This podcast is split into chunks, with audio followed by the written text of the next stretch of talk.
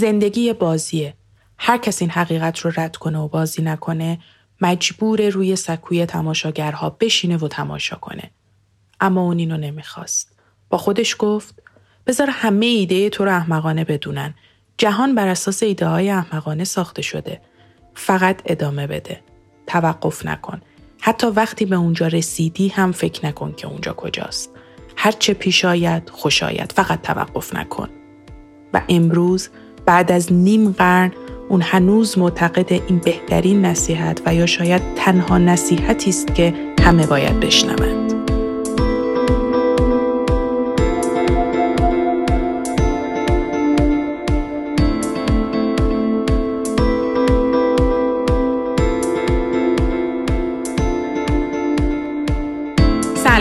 پادکست برندنامه خوش اومدین. من شبنم کوهی هستم و توی این پادکست می‌خوام داستان و سرگذشت برندها رو براتون تعریف کنم.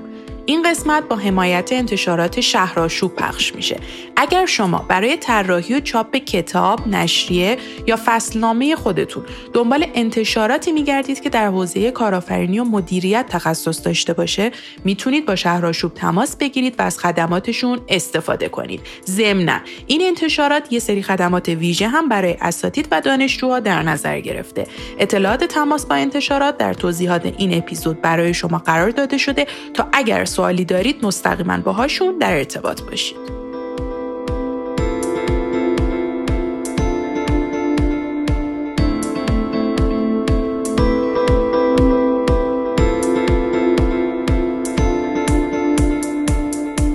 خب اپیزود دوم برند نام راجع به برند نایکی هستش من فقط قبل از اینکه داستان رو شروع کنم یه توضیح می‌خوام راجع به تلفظ صحیح این برند بدم و بعدش بریم سراغ ادامه ماجرا املای برند نایکی همونطور که می‌دونید N-I-K-E هستش که از بعضی ها میشنویم بهش میگن نایک بعضی ها هم میگن نایکی. حالا کدوم یکی از اینا درسته؟ در اصل این تفاوت تلفظ ها به خاطر لحجه های مختلفه. تو لحجه بریتیش و در اروپا و انگلیس شما این برند رو نایک میشنوید اما در امریکا بهش میگن نایکی و از اونجایی هم که این برند یه برند امریکایی هستش و خود بنیانگذارش تاکید کرده تلفظ صحیحش نایکی هستش. حالا نایکی اصلا چی بوده و از کجا اومدم؟ نایکی یکی از الهه های یونان باستان بوده. الهه پیروزیشون بوده. که توی یونان باستان بهش می‌گفتن نیکه بعد در دوران مدرن بهش گفتن نیکی بعدش هم که از لاتین وارد زبان انگلیسی شد تلفظش تبدیل شد به نایکی. حالا بریم ببینیم چی شد و داستان از کجا شروع شد. در اصل همه چی از یه تحقیق شروع شد که استاد درس سمینار درباره کارآفرینی اومد به دانشجوهاش گفت برن انجام بدن تا نمره پایان ترمشون رو بگیرن. یه دانشجویی به اسم فیل نایت که خودش یه دونده بود شروع کرد یه مقاله تحقیقاتی خیلی خوب راجع به کفش ها نوشتن. با اینکه اون تحقیقش رو نمره 20 گرفت و تونست اون ترمو پاس بکنه اما باز همش یه حسی تو درونش می‌گفت که این تحقیقش خیلی ارزشمندتر از این حرفاست و کسی هنوز نفهمیده که این چه کار مهمی انجام داده. و این اطلاعاتی که به دست آورده چقدر می‌تونن ارزشمند باشن. از طرفی هم همیشه با خودش فکر می‌کرد که این اتفاقی که واسه دوربینای عکاسی افتاد که ژاپن اومد بازار رو دست خودش گرفت و از آلمان ها جلو زد یه روزی ممکنه برای کفشا هم پیش بیاد برای همین آرزو داشت که یه روزی به ژاپن سفر بکنه تا بتونه با یه تولیدی کفش در اونجا همکاری بکنه و کفشاشو بیاره آمریکا و به فروش برسونه اما از یه طرف دیگه هم وقتی خوب فکر می‌کرد با خودش می‌گفت چجوری من می‌تونم قبل از اینکه دنیا رو کامل دیده باشم یه ردی از خودم تو دنیا به جا بذارم. پس دوست داشت همیشه قبل از اینکه دنبال این آرزوش بره دنبال یه آرزوی بزرگتر دیگهش بره و اون این بود که بره دنیا رو بگرده و یه جورایی دنبال معنای زندگی بره. ببینه تو دنیا چه خبره آدما چه جوری دارن زندگی می‌کنن چی داره میگذره تو دنیا. پس رفت پیش پدرش و ازش پول گرفت و سفر خودشو در تاریخ 7 سپتامبر 1962 شروع کرد. اون موقع هم فیل نایت یه پسر 24 ساله بود که از دانشگاه اورگن و دانشکده بازرگانی استنفورد فارغ تحصیل شده بود. توی شهر پورتلند ایالت اورگن امریکا با خانوادهش زندگی می‌کرد یعنی پدر و مادرش و دو تا خواهرش که اون دوتا با هم دوقلو بودن پدرش ناشر مجله اورگن ژورنال بود. تقریبا یه خانواده مرفهی به حساب می اومدن. فیل همیشه عاشق قهرمان ها بود دوست داشت قهرمان باشه و به همون اندازه که دوست داشت قهرمان باشه از ترد شدن هم متنفر بود. وقتی سال اول دبیرستان اسمش از توی تیم بیسبال مدرسه خط خورد اینقدر ناراحت شد که خودش رفت دو هفته توی اتاق زندانی کرد و قصه خورد و ناراحتی داشت تا اینکه بعد یهو مادرش میاد بهش پیشنهاد می‌کنه میگه که خب پاشو برو سراغ ورزش دیگه پاشو برو سراغ ورزش مثلا دو اونم قبول می‌کنه و اینجوری میشه که اصلا وارد رشته دو میدانی میشه و به عنوان یک دونده ورزش خودش رو ادامه میده. فعلا این background کوتاه از فیل نایت داشته باشیم تا بعدا بیشتر باهاش آشنا بشیم. گفتیم نایت برای رسیدن به اولین آرزوش سفرش رو دور دنیا شروع کرد تا بره ببینه تو دنیا چه خبر و زندگی و دنیا رو یه جور دیگه ببینه و به نوعی بشناسه.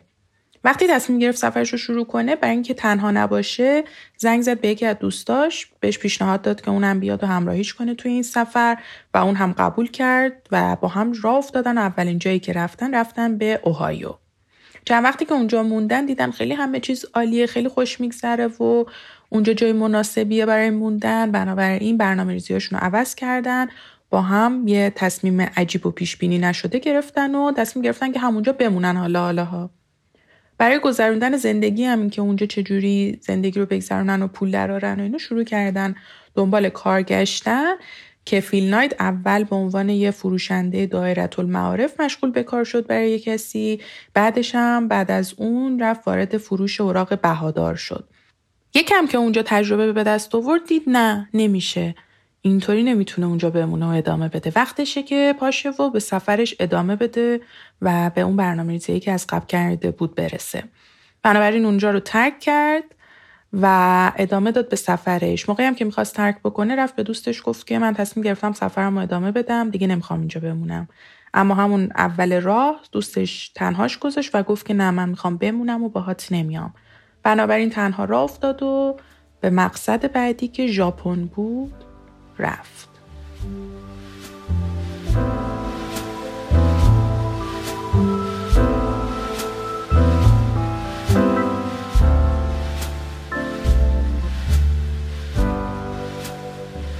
روز اول که فیل نایت رسید توکیو چند از دوستای پدرش رو دید که تو ژاپن زندگی می‌کردن. اون ازش پرسیدن اینجا اومدی چی کار؟ تو کجا؟ اینجا کجا؟ و از اینجور سوالا. که فیلم براشون برنامه سفر دور دنیاشو تعریف کرد. بعد اونا بهش چند نفر رو معرفی کردن و یه سری شماره تلفن بهش دادن گفتن نری وقت بیگدار به آب بزنی اگه کاری چیزی بود با اینا تماس بگیر و ازشون کمک بخواب. فیل نایت هم تشکر کرد و رفت. اما اصلا تا چند روز به اون شماره ها زنگ نزد. آخر سر که گشت و گزارش تموم شد باشون تماس گرفت و رفت دیدشون بعد از گپ و گفتهای معمولی از ایده همیشگیش که به نظر خودش هم حتی احمقانه میومد براشون گفت همون ایده کفشای ژاپنی که اول اپیزود بهش اشاره کردیم بود همون ایده ها اما اونا یه جوری برخورد نکردن که انگار داره از یه ایده احمقانه حرف می‌زنه. اتفاقا به ظاهر خیلی هم علاقه مند بودن و شروع کردن سوال پرسیدن از این که آیا یه مجموعه کفشای خاصی تو ذهنته که وارد کنی به برند خاصی داری فکر می‌کنی یا چی؟ اونم جواب داد آره به برند تایگر که یه برند خوب از شرکت اونیتسوکا بود. گفت دارم به این برند فکر می‌کنم و انتخابش کردم. اونا هم شروع کردن یه سری توصیه ها بهش کردن در مورد فرهنگ ژاپن در مورد اینکه اصلا چجوری با ژاپنیا باید کار کرد و تجارت کرد و از اینجور حرفا و بعد اون برگشت هتل. اما این فکر دیگه یه جوری افتاده بود تو سرش که دوستش زودتر عملی کنه. برای همین تا رسید هتل سری زنگ زد به اونیتسوکا و وقت قرار ملاقات گرفت ازشون. شرکت هم تو توکیو نبود یه جایی سمت جنوب ژاپن بود. قطار گرفت و راه افتاد به سمت جنوب. فردا صبحش رسید اونجا و رفت اونیتسوکا. اول بهش کارخونه رو نشون دادن بعد گفتن که دارن در ماه 15 هزار جفت کفش الان تولید می‌کنن. حالا نایت هم هول شده بود. اصلا نمی‌دونست این تعداد کم زیاده چه عکس باید نشون بده. بالاخره همیشه منتظر همچین روزی بود و اگه گند می‌زد دیگه معلوم نبود آیندهش چی بشه. بعد ازش پرسیدن شما از طرف کدوم شرکت اومدید؟ نایت دوباره هیجان زده شد گفت شرکت کدوم شرکت؟ تو همه اینا رو تو سرش داشت با خودش می‌گفت. ناخداگاه یاد خونهشون افتاد و رفت تو یاد اتاق و روبانای آبی که از زمین دو میدانی گرفته بود و رو دیوارش بود و اینا. یه دفعه گفت روبان آبی. من نماینده شرکت ورزشی روبان آبی شهر پورتلند ایالت اورگن هستم. بعد در ادامه هم شروع کرد راجع به مقاله‌ای که تو دوره دانشجویش تهیه کرده بود حرف زدن و اینکه اگر تایگر وارد بازار امریکا بشه با قیمت‌های ارزونی که داره نسبت به آدیداس که اون موقع خیلی ورزشکارا همش آدیداس استفاده می‌کردن می‌تونه خیلی سود بکنه و می‌تونه امریکا برای تایگر یه بازار خیلی خوبی باشه. بعد از اینکه پرزنتیشنش تموم شد یه هم همه شد همه هیجان زده داشتن با هم صحبت می‌کردن. که نمی‌فهمید و حسابی گیت شده بود. تا اینکه یکی از مدیراشون گفت اتفاقا ما خیلی وقته که داریم به بازار آمریکا فکر می‌کنیم. الان هم تو آمریکا داریم یه مدل از کفشای کشتی که داریم و میفروشیم. اما دوست داریم که محصولات بقیه خطای تولیدمون هم بیاریم اونجا و به فروش برسونیم. بعد به حیث مدل کفش تایگر نشون داد که یکی مخصوص دو بود یکی پرش و یکی پرتاب دیسک. بعد هم شروع کردن در مورد امریکا و فرهنگ اونجا و علاقه مشتری و این اصلا چه تیپی میپسندن نیازها و خواسته های بازار به چه صورت و اینا ازش سوال کردن. و اینکه بازار اونجا چقدر بزرگه. نایت هم بدون اینکه هیچ ایده ای داشته باشه همینجوری عدد از خودش در آورد گفت به نظر من یه میلیارد دلار می‌تونه باشه. اونام که دهنشون از تعجب باز مونده بود گفتن حالا این روبان آبی دوست داره که تایگر رو عرضه کنه اونجا. نایت هم سری رو هوا قاپید و گفت چرا که نه حتما. بعدم یه کفشی که مخصوص دو بود انتخاب کرد و قرار شد که 50 دلار براشون بفرسته و اونا سفارش رو ثبت کنن بعد براش بفرستن.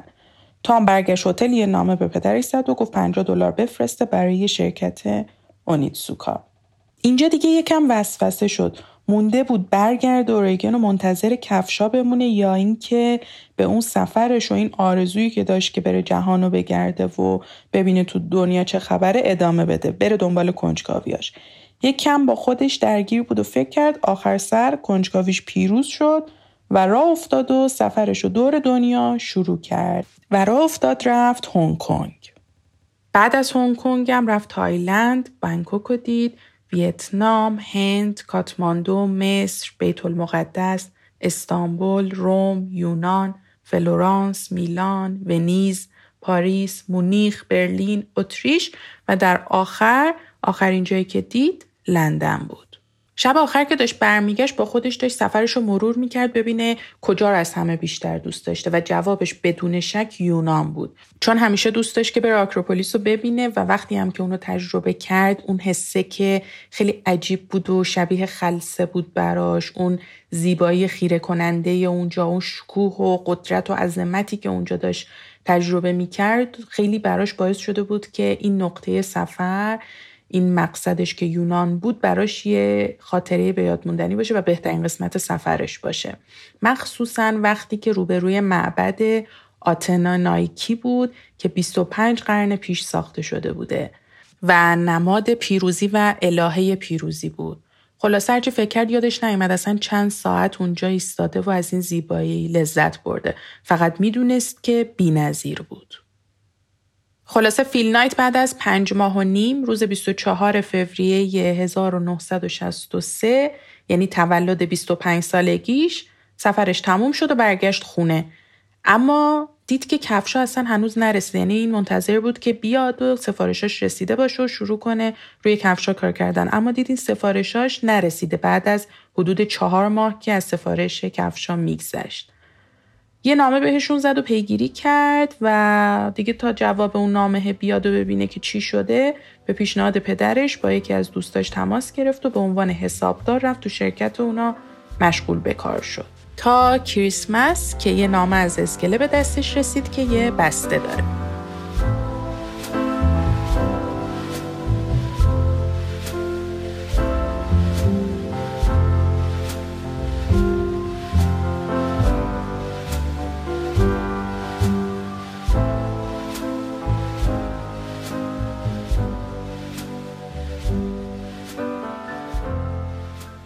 بسته کفشای فیل نایت رسید و رفت انبار اسکلو و کفشا رو تحویل گرفت. دوازده جفت کفش بود که از نظر نایت فوقالعاده بودن. اولین کاری که کرد این بود که دو جفت از کفشا رو فرستاد برای مربی دو پیرش که یه شخصی بود به اسم بیل باورمن که همیشه هم در حال سر و کله زدن با کفشا بود تا اونا رو بتونه به نوعی مناسب تر کنه برای دونده هاش.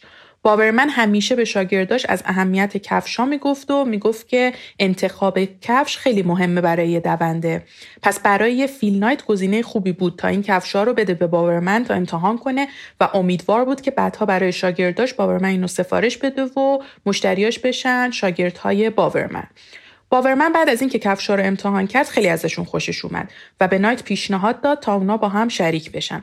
اما چون نه وقتشو داشت و نه حوصله‌شو داشت پیشنهاد کرد که 49 51 درصد با هم شریک بشن. یعنی 50 50 نباشه شراکتشون. تا دیگه درگیر مسئولیت و تصمیم گیری ها و این حرفا نشه.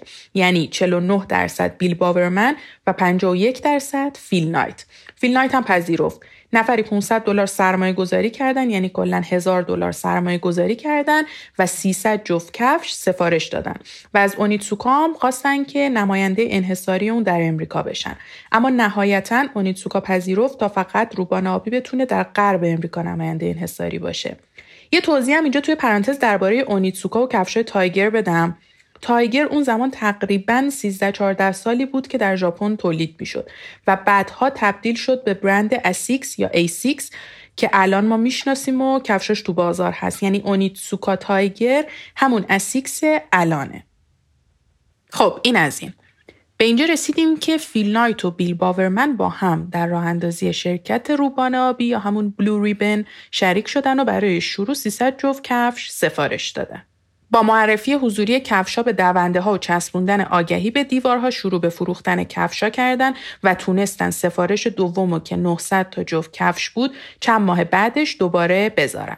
این وسط ها هم فیل نایت توی سفر که به لس آنجلس داشت یکی از هم به اسم جانسون رو دید که این تجدید دیدار همون موقع باعث چیزی نشد. اما بعدها یعنی حدود یه سال بعدش جانسون قرار شد با فیل کار کنه به صورتی که درصدی مسئول فروش کفشا در کالیفرنیا بشه. یعنی به ازای هر جفت کفشی که اونجا فروخت یه درصدی حق و زحمه بگیره. حالا با جانسون جلوتر بیشتر آشنا میشیم. تازه تو همین چند ماه شروع کارشون بود و همه چی خیلی داشت خوب پیش می‌رفت که یهو یه روز نامه اومد از یه مربی کشتی در شرق امریکا که خیلی هم فرد مشهور و با نفوذی بود. این آقا تو نامش ادعا کرده بود که توزیع انحصاری کفشای تایگر رو از اونیتسوکا گرفته و اونا دیگه اجازه ندارن این کفشا رو بفروشن. خب این خبر خیلی عجیب بود و شوکه کننده بود دیگه چون اینا قرارداد بسته بودن با اونیتسوکا قرار بود که اینا نماینده انحصاری باشن. نمی‌شد که یهو یکی بیاد بیخبر بگه از این به بعد من نماینده که. خلاصه هر چی فیل نایت به اونیتسوکا نامه زد که بپرسه چیه داستان و این آقا داره چی میگه هیچکس جوابشو نداد. آخر سر یکی از مهمترین تصمیمات زندگیشو گرفت با اینکه شک داشت اما پا شد رفت ژاپن تا حضوری ببینه چه خبره. رسید اونجا و زنگ زد پیام گذاشت که ببینتشون. اول با یه خبر بد مواجه شد و اون این بود که اون مدیری که قبلا اونجا بود دیگه نیست و رفته از اونجا. و بعدش خبر بدتر این بود که مدیر جدید قبول نکرد فیل نایتو تو دفترش ببینه. به جاش دعوتش کرد رستوران. وقتی رفت اونجا و کلی با هم حرف زدن قرار شد که اون مربی کشتی که نام زده بود فقط کفشای کشتی رو دیگه اجازه داشته باشه تا همه جای امریکا پخش کنه و بفروشه. کفشای دو هم فقط اجازه داشت تو قسمت شرقی بفروشه. یعنی تقریبا همون قراری که از اولینا با هم گذاشته بودن. و روبان آبی قرار بود که فقط در قسمت غربی فعالیت کنه. این دفعه اما تو قرارداد جدیدشون رسما نمایندگی 13 تا ایالت غربی امریکا رو به روبان آبی دادن تا یک سال این قرارداد باشه و به فعالیتشون ادامه بدن. فیل نایت برگشت و به کارشون ادامه دادن. باورمنم که قبلا گفتیم همیشه در حال سر و کله زدن با کفشا بود تا ببینه چجوری می‌تونه اینا رو مناسبتر و بهتر کنه و یه طرحی ارائه بده. تو همین دوره یه طرحی اومد ارائه داد. کلا بابرمن از اونیتسوکا یاد گرفت که میشه از چیزهای عادی و روزمره حتی مثلا چیزایی که می‌خوریم هم ایده الهام بگیریم. چون اونیتسوکا یه بار تعریف کرده بود که طرح کف کفش تایگر رو وقتی بهش الهام شده و به ذهنش رسیده که داشته سوشی میخورده و به پاهای داشته نگاه می‌کرده. باورمن هم به این نتیجه رسیده بود که چون بدن و جسه امریکایی با ژاپنیا تفاوت داره یه ذره درشت هیکلترن بلندترن سنگینترن پس یه کفشای متفاوتی هم نیاز دارن. یعنی کفشی که مناسب جسه اینا باشه با کفشی که مناسب جسه ژاپنیا هست متفاوته بعد از کلی موشه کافی و اینکه کفشای تایگر چه جوری طراحی شده و سر و کله زدن با کفشای تایگر یه طرحی ارائه داد که به نظر خودش مناسب مشتریان امریکایی بود و این طرحش رو فرستاد ژاپن تا اونا هم نمونه ها رو درست کنن و بفرستن ببینن که چطور میشه. سال 1966 دیگه چند وقتی بود که جانسون داشت با روبان آبی کار می‌کرد. در مورد اینکه جانسون چه جور آدمی بود هم اگه بخوایم بگیم بارزترین خصوصیتش پیگیر بودن، حوصله زیاد، انگیزه و انرژی بالاش بود. جانسون که مشغول فروختن کفشا تو کالیفرنیا بود روزی چند تا نامه واسه فیل نایت میفرستاد. کلا اهل نامنگاری بود. یعنی هر چی به ذهنش می‌رسید یا هر اتفاقی که میافتاد و سری مینوشت و میفرستاد. بعضی وقتا در روز چند تا نامه میفرستاد. فیل نایت هم اکثرا به هیچ کدومشون جواب نمی‌داد چون انقدر نامهاش زیاد بودن که دیگه خستش کرده بود و حوصله نداشت که جواب این همه حرفی که جانسون می‌زنه رو بده البته همین ذوق و شوق جانسون و پیگیریاش باعث شد تا اولین فروشگاه خورده فروشی رو تو همون سال در سانتا مونیکا افتتاح کنن و فیل نایت هم یه آپارتمان یه خوابه خرید تا از انباری خونشون که تا حالا اونجا بودش بره جای جدید دیگه. جانسون همونقدر که به فیل نامه می‌زد به مشتری و افراد دیگه هم نامه میفرستاد و باهاشون همش در ارتباط بود. همین رابط عمومیش و نامه بازیاش باعث شد تا یه چیزی رو این وسط بفهمه. یه بار یه بچه دبیرستانی بهش گفت که مربیش داره یه جای دیگه تایگر می‌خره. نایت که این خبر رو شنید از سر کارش دو هفته مرخصی گرفت. همون کاری که عقبتر گفتیم به عنوان حسابدار مشغول شده بود. اون کار اصلیش بود دیگه. روبان آبی رو در کنارش داشت کار می‌کرد. ولی استخدام رسمی اون شرکت بود. دو هفته مرخصی گرفت تا بره پیش جانسون و بعد از اونجا با هم برن ژاپن تا یه بار دیگه واسه همیشه این رقیب خودشون رو خط بزنن. حالا بماند که این وسط پولم نداشت و همه پولاشو چون تو روبان آبی سرمایه گذاری کرده بود حتی پول نداشت که بلیت بخره و بره. برای همین با کارت اعتباری بلیت و بالاخره خرید و رفتن اونجا دیدن باز مدیر عوض شده. تصمیم گرفتن اصلا حرفی از اون مربی کشتی نزنن.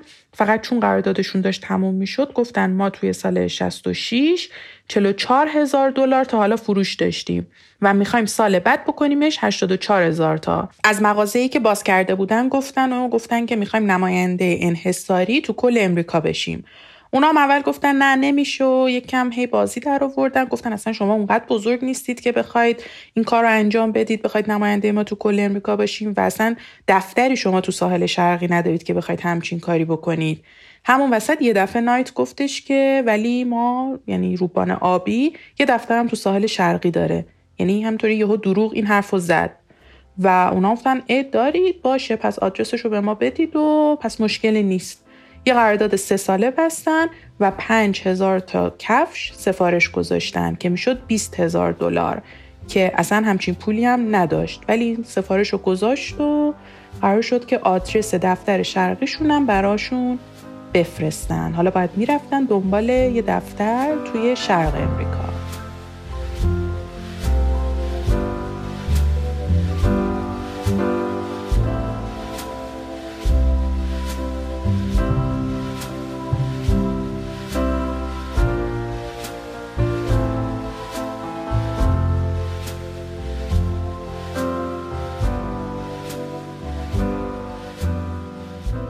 با این دروغی که فیل نایت خیلی بداهه و بدون برنامه ریزی اونجا تو جلسه گفته بود فقط جانسون بود که می‌تونست به دادش برسه تا با هم سریع مشکل رو حل کنن و یا آدرسی پیدا کنن یا دفتری بزنن و آدرسش رو بفرستن براشون. تصمیم گرفت یکی رو جای جانسون بذاره تو کالیفرنیا و جانسون رو سریع فرستاد تا بره بوستون و یه دفتر اونجا بگیره تا بتونن بارها رو توی اون آدرس تحویل بگیرن. جانسون بیچارم که اصلا دوست نداشت این کارو بکنه اما دوباره مرام گذاشت و اون ذات و قلب خوبش رو دوباره ثابت کرد و قبول کرد که این کار انجام بده.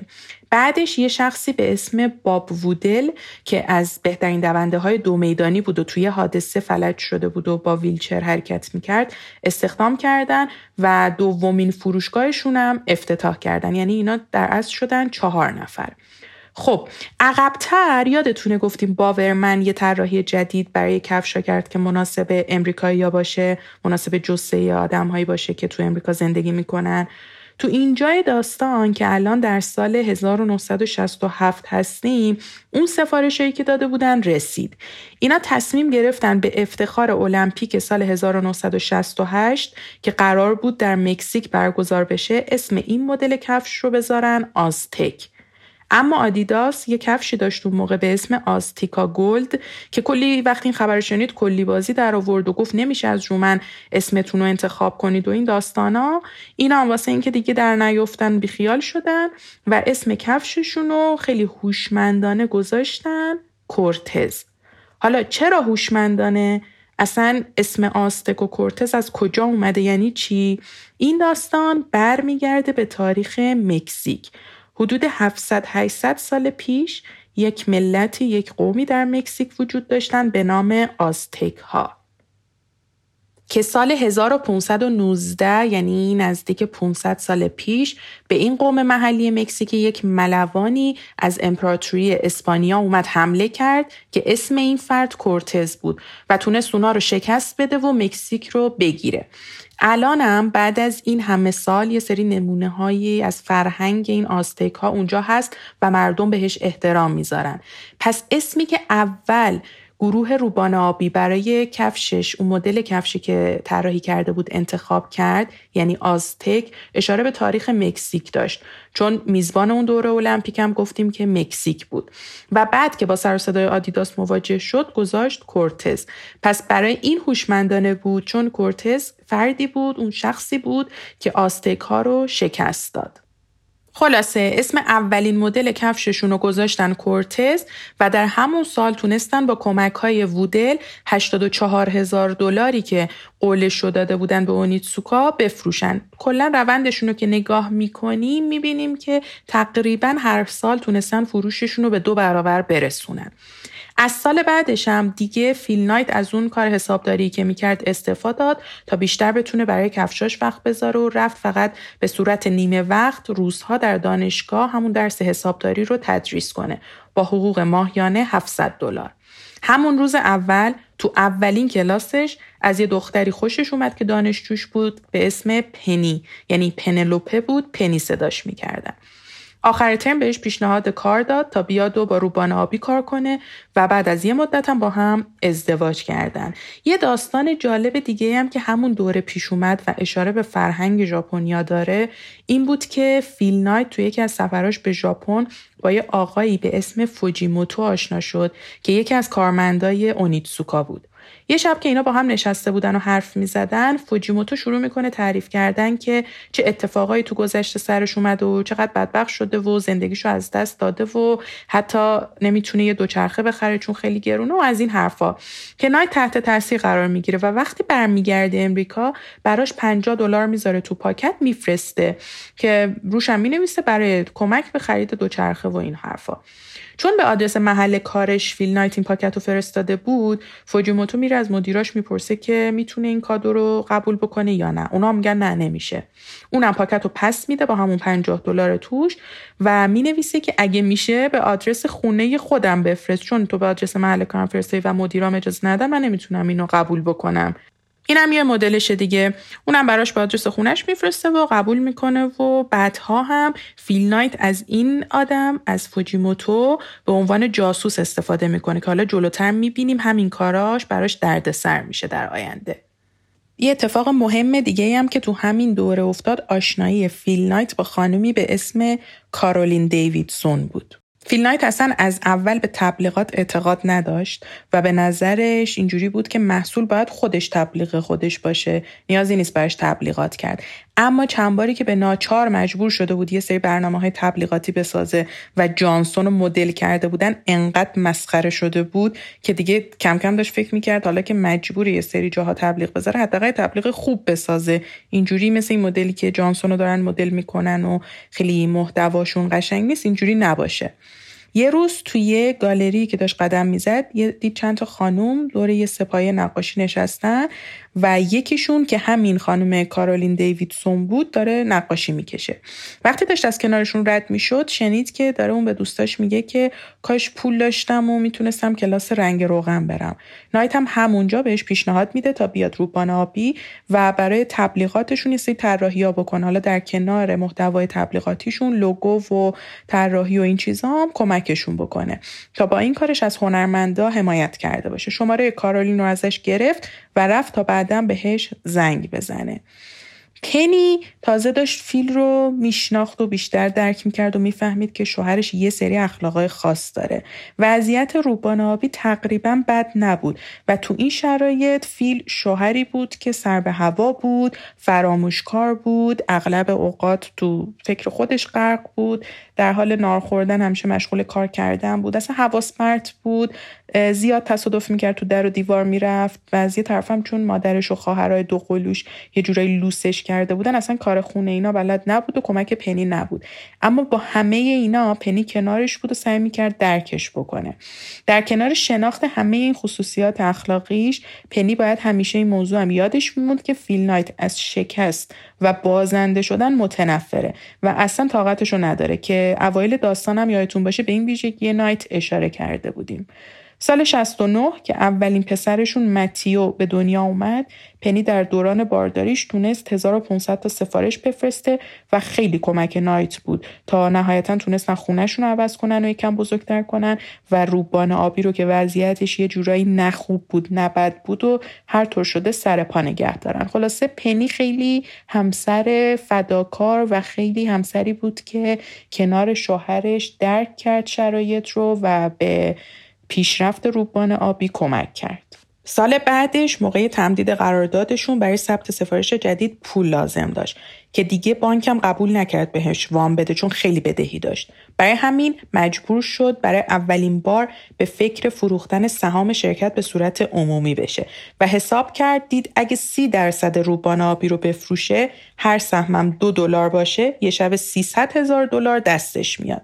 پس دست به کار شد. تبلیغات فروش سهام رو پخش کرد اما یه نفرم زنگ نزد بعد از این تبلیغات.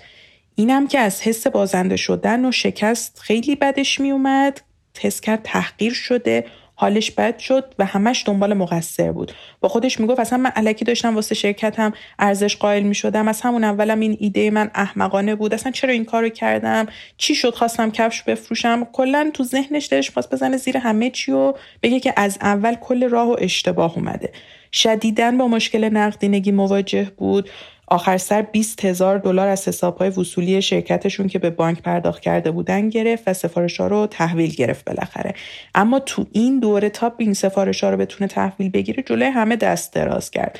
از فک و فامیل و دوست و آشنا و اینا از همه درخواست پول کرد. کاری که هیچ وقت نمی‌کرد و اصلا مدلش نبود و دوست نداشت این کارو بکنه. اما به هر حال به هر دری زد و تونست این سفارش ها رو ثبت بکنه و کارش رو هر طور که بود ادامه بده با اینکه خیلی این وسط ها ناامید شده بود. حالا با این همه بدبختی سفارش رو ثبت کرد و تحویل گرفت و قرارداد رو تمدید کرد. اما یه دفعه خبر به گوشش رسید که سوکا داره دوباره دنبال یه نماینده دیگه میگرده به جای روبان آبی. یعنی دوباره داشت یه بازی در می آورد.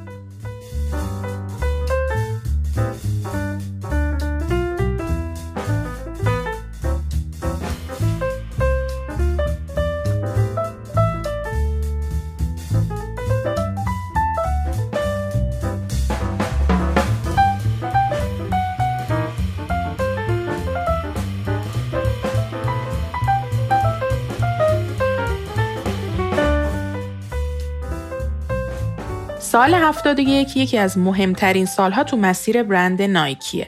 البته همونطور که حتما تا الانم بهش دقت کردین هنوز صحبتی از برند نایکی و شرکتی به اسم نایکی نیست. تا اینجا همش حرف از شرکت روبان آبی بوده. آخرین قرارداد روبان آبی با اونیتسوکا برای کفشای تایگر اینجوری بود که روبان آبی اجازه واردات برند دیگه رو نداره اونیتسوکا هم در ازاش حق نداره نماینده دیگه ای بگیره و نماینده انحصاریش باید روبان آبی باشه پس وقتی این خبر به گوش فیل نایت رسید که اونا دارن دنبال یه نماینده دیگه میگردن یعنی اینکه اونا داشتن می‌زدن زیر قراردادشون. برای اینکه سر در بیارن قضیه چیه مدیر اونیتسوکا رو دعوت کردن بیاد امریکا و تصمیم گرفتن هر کاری از دستشون برمیاد بکنن و حسابی برنامه های خوب و قشنگ بچینن تا بهش حسابی خوش بگذره تو این سفر. وقتی اومد و با هم توی آفیسشون بودن مدیر پا میشه که بره دستشویی. نایت هم سری میپره میره سر کیفش و کاغذ مغازه‌ای که تو کیفش بود و برمیداره تا کپی کنه. و از این طریق می‌خواست که اطلاعات تماسی افرادی رو به دست بیاره که احیانا اومده بوده امریکا تا باهاشون تماس بگیره. و برای بررسی اون اعطای نمایندگی سراغشون بره و ببینه که اوضاعشون به چه صورته. کاغذها و پرونده ها رو برداشت کپی کرد و بعدم گذاشت سر جاشون. مدیر ژاپنی که اومده بود طرفش چی بود؟ می‌گفت یا شرکت رو به ما میفروشید یعنی ما 51 درصد سهامدار شرکت میشیم یا میریم و با یکی دیگه قرارداد میبندیم و کار می‌کنیم. نایت هم قبول نکرد و چون دید که اونا دارن طبق دیگه قرارداد پیش نمیرن و زیرش می‌زنن رفت سراغ یه کارخونه دیگه تا اونم یه فکری به حال خودشون بکنه و گزینه های دیگه هم داشته باشن. یه بندی توی قراردادشون بود که نوشته بود روبان آبی اجازه واردات هیچ کفش دو دیگری رو نداره. نایت هم از همین گپی که تو قرارداد بود استفاده کرد و رفت سراغ کفش های فوتبال و یه کارخونه که برای آدیداس هم کار می‌کرد و انتخاب کرد و قرار شد که کفشای اونم روشون کار بکنه.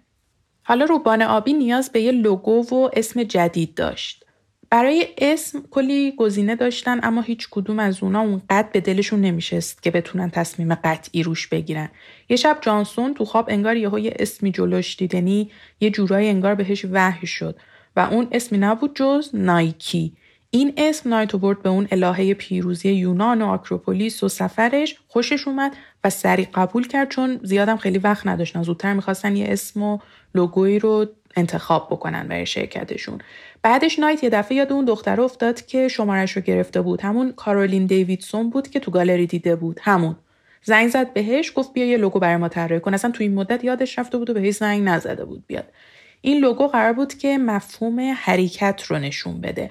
مفهوم اون ردی که یه دونده پشت سر خودش به جا می‌ذاره. یه صدایی مثل صدای ویژ و اون بال نایکی هم توش داشته باشه. کارولین نهایتا یه طرحی بهشون نشون داد که همون لوگوییه که ما الان هم از برند نایکی می‌شناسیم و در ازای اون 35 دلار دریافت کرد. یعنی این لوگویی که ما الان می‌بینیم رو یه خانمی به اسم کارولین دیویدسون در ازای 35 دلار طراحی کرده برای نایکی. نتیجه شده این لوگویی که ما الان داریم می‌بینیم و پشت این لوگو می‌بینیم که چه داستانی است و مفهوم این لوگویی که الان ما از نایکی می‌شناسیم چی بوده؟ حالا من عکس مجسمه نایکی اون الهه پیروزی که تو یونان هستم توی صفحه اینستاگرام می‌ذارم تا ببینید که یک حالتی از بال اون الهه هم داره در کنار اینکه مفهوم حرکت و رد یک دونده رو داره نشون میده. داستان دیگه ای که اتفاق افتاد این بود که چون از فروش سهام تجربه خوبی نداشتن این دفعه تصمیم گرفتن به جای سهام بیان اوراق قرضه قابل تبدیل بفروشن. یعنی یه جوری انگار دولت میاد پول قرض میده و در ازاش یه چیزی شبیه سهام یا شبه سهام شما میدین. 200 هزار دلار هم اینطوری فروش رفت و یکم پول اومد دست شرکت. اون کفشی که قرار بود اون کارخونه ای که برای آدیداس هم کار می‌کرد اون کفشی که با اون کارخونه قرارداد بسته بودن یه شکست شد براشون. چون با اینکه کفشاش خوشگل بود اما تو سرما کفیش پاره می‌شد و ترک می‌خورد و راضی نبودن از اون کفش. رفت چند تا کارخونه دیگه تو ژاپن پیدا کرد و مدل کورتز رو بهشون نشون داد تا براشون تولید کنه. تا دیگه وابسته اصلا به یه شرکت دیگه نباشن و واسه واردات کار نکنن. خودشون طرحی که باورمن طراحی کرده بود و بدن تا کارخونه ها براشون بسازن. و یه سال بعد توی نمایشگاه رسما از کورتز رونمایی شد که دیگه مال خود نایکی بود. با اینکه شرکت تولیدی که بهش طرح کورتزو داده بودن بزنه خیلی هم خوب کفش رو تولید نکرده بود و اون چیزی که اونا می‌خواستن نشد. اما از کورتز رونمایی شد و استقبالم شد. و از اینجا بود که شروع کردن با ورزشکارا قرارداد بستن. جعبه های کفش اون موقع اکثرا سفید یا آبی بود رنگش. برای اینکه متفاوت باشن و بیشتر جلب توجه کنن جعبه هاشون رو نارنجی انتخاب کردن و اینجوری محصول جدید عرضه شد. خبر که به گوش مدیر ژاپنی سوکا رسید عصبانی شد حسابی و گفت قرارداد رو باید باطل کنیم دیگه قطع رابطه کنیم و این حرفا. بعدم افتادم توی کلکل شکایت و شکایت کشی تا نهایتا پاشون به دادگاه کشیده شد. فیل نایت اوضاع روحی و کاری خوبی تو این دوره نداشت. از یه طرف تازه داشت با برند نایکی فعالیتش رو شروع می‌کرد و از طرف دیگه درگیر شکایت اونیتسوکا شده بود که خیلی طول کشید و درگیریشون طولانی شد. چون اوضاع مالی شرکت هم خیلی خوب نبود پسرموش قبول کرد وکیل پروندهشون بشه و با دوستش استراسر که فوق العاده آدم باهوشی بود بدون اینکه از اول پرونده پولی بگیرن تمام تمرکزشون رو گذاشتن روی این پرونده و یه جوری وکیل این شرکت شدن و با جون و دلم کار کردن براشون. این آقای استراسر که به کمک پسرموش اومده بود و با هم داشتن روی این پرونده کار می‌کردن بعدها هم استخدام نایکی شد و به عنوان مشاور حقوقی اونجا فعالیت می‌کرد و نقش پررنگی توی این شرکت داشت. شکایت ها دو طرفه بود. یعنی هم اونیتسوکا از نایکی شکایت کرده بود هم نایکی از اونیتسوکا. اونیتسوکا می‌گفت اینا قرارداد رو نقض کردن دزدی کردن از ما سر اون داستان دزدی که کاغذها رو از کیف مدیره برداشته بود اون داستان. بعد گفته بود جاسوس دارن همون فوجیموتو که گفتیم جاسوس نایت شده بود و اینا. از اون طرف هم نایتینا می‌گفتن که شما زیر قرارداد زدید به ما خیانت کردید و ما هم از شما شکایت داریم. خلاصه بعد از کلی برو و بیا و استرس های زیاد بالاخره قاضی به نفع نایکی رأی داد و گفت چون صادق بودن و اظهاراتی که داشتن واقعی تر بوده ظاهرا حق با اوناست و نهایتا 400 هزار دلار هم جریمه تونستن از سوکا بگیرن. چالش ها اما همچنان ادامه داشت. وسط این درگیری های دادگاهی که داشتن نایت برای دومین بار پدر شد و پسر دومش به دنیا اومد. اسمشو گذاشتن تراویس. نظری که فیل نایت بعد از به دنیا آمدن دومین پسرش هم داد خیلی جالب بود. این بود که قانون شمارش همیشگی من همینه. یعنی جفت. حالا یه جفت پسر دارم.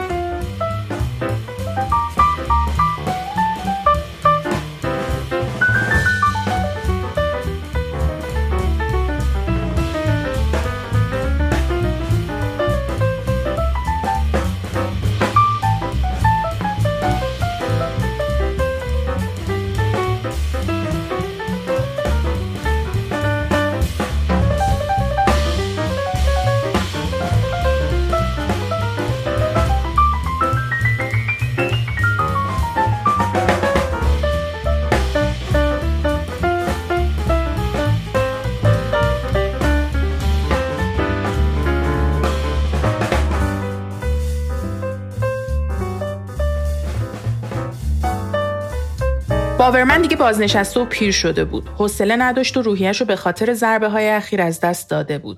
دو سوم سهمش رو داد به فیل نایت تا از نایکی بره اما در سمت معاونت و عضوی از هیئت مدیره نهایتا باقی موند.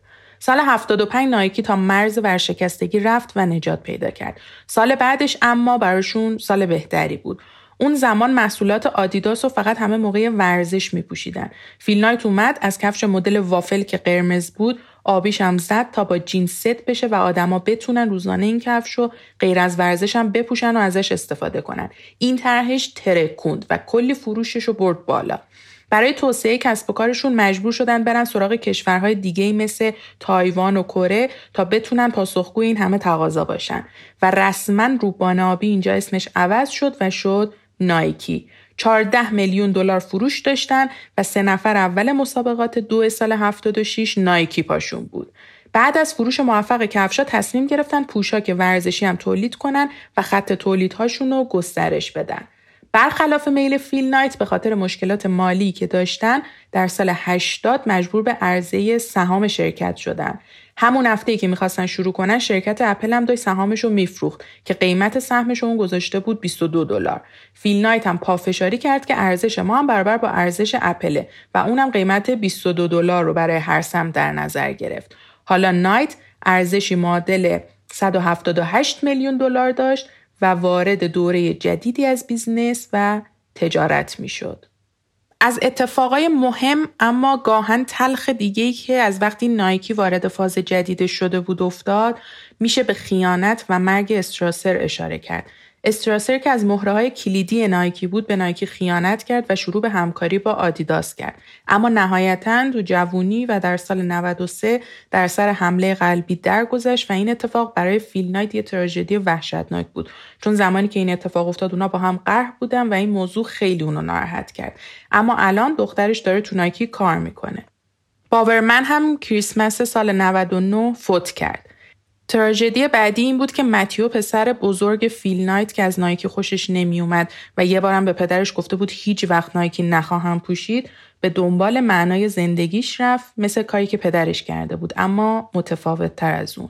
اون ازدواج کرد و پدر بودن رو انتخاب کرد. عاشق قواسی بود و نهایتا در سفری که رفته بود تا به ساخته ساختمون خیریه کمک کنه پس از چند روز کار سخت و لذت بخش برای استراحت پامشه میره قواسی خطر می‌کنه و هی میره پایین و پایین تر و در عمق 45 متری هوشیاریش رو از دست میده و در سن 34 سالگی از دنیا میره که این اتفاق برای نایت و پنی یه درد بزرگی بود که با هیچ کدوم از سختیهایی که گذشته تجربه کرده بودم قابل مقایسه نبود. از وضعیت سالهای اخیر شرکت نایکی هم اگر بخوایم بگیم فیل نایت بعد از 52 سال در سال 2016 خودش رو بازنشست کرد و مارک پارکر رو به جای خودش گذاشت. پارکر از سال 79 وارد شرکت شده بود به عنوان طراح کفش اول بود اما بعدها در position های مدیریتی مختلف اونجا فعالیت می‌کرد. پارکر از سال 2016 تا سال 2020 تو این سمت فعالیت کرد و بعد از اون یعنی الان آقای جان داناهو CEO شرکت نایکی هستش. نایکی الان 77 هزار کارمند داره و ارزش برندش 34 ممیز 8 میلیارد دلار تعیین شده جدا از کمک های مالی که شرکت نایکی می‌کنه و از 100 میلیون دلاری که سالانه خود نایت داره میبخشه هر سه تا مدیر عاملی که اینجا ازشون اسم بردیم یعنی فیل نایت، مارک پارکر و جان داناهو این ستا به همراه همسرانشون شخصا تو این دوره کرونا 10 میلیون دلار به جهانیان کمک کردن. دیگه اینکه شما می‌تونید بقیه اطلاعات و اخبار مرتبط به وضعیت فعلی نایکی، درس هایی که فیل نایت به business ها و صاحبانشون داده و مطالب جالب دیگه ای که در مورد برند نایکی وجود داره و در این اپیزود فرصت نشد که راجع به همشون صحبت کنیم رو تو صفحه برندنامه ببینید.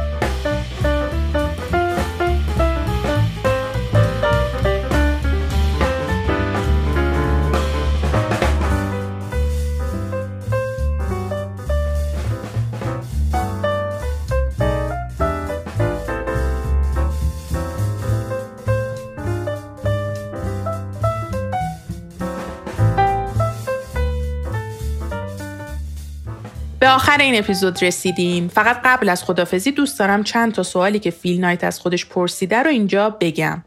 شماره تلفن تمام دفاتر نایکی تو همه جای دنیا به عدد 6453 ختم میشه که روی صفحه کلید گوشی اگر نگاه کنید میشه املای لغت نایکی.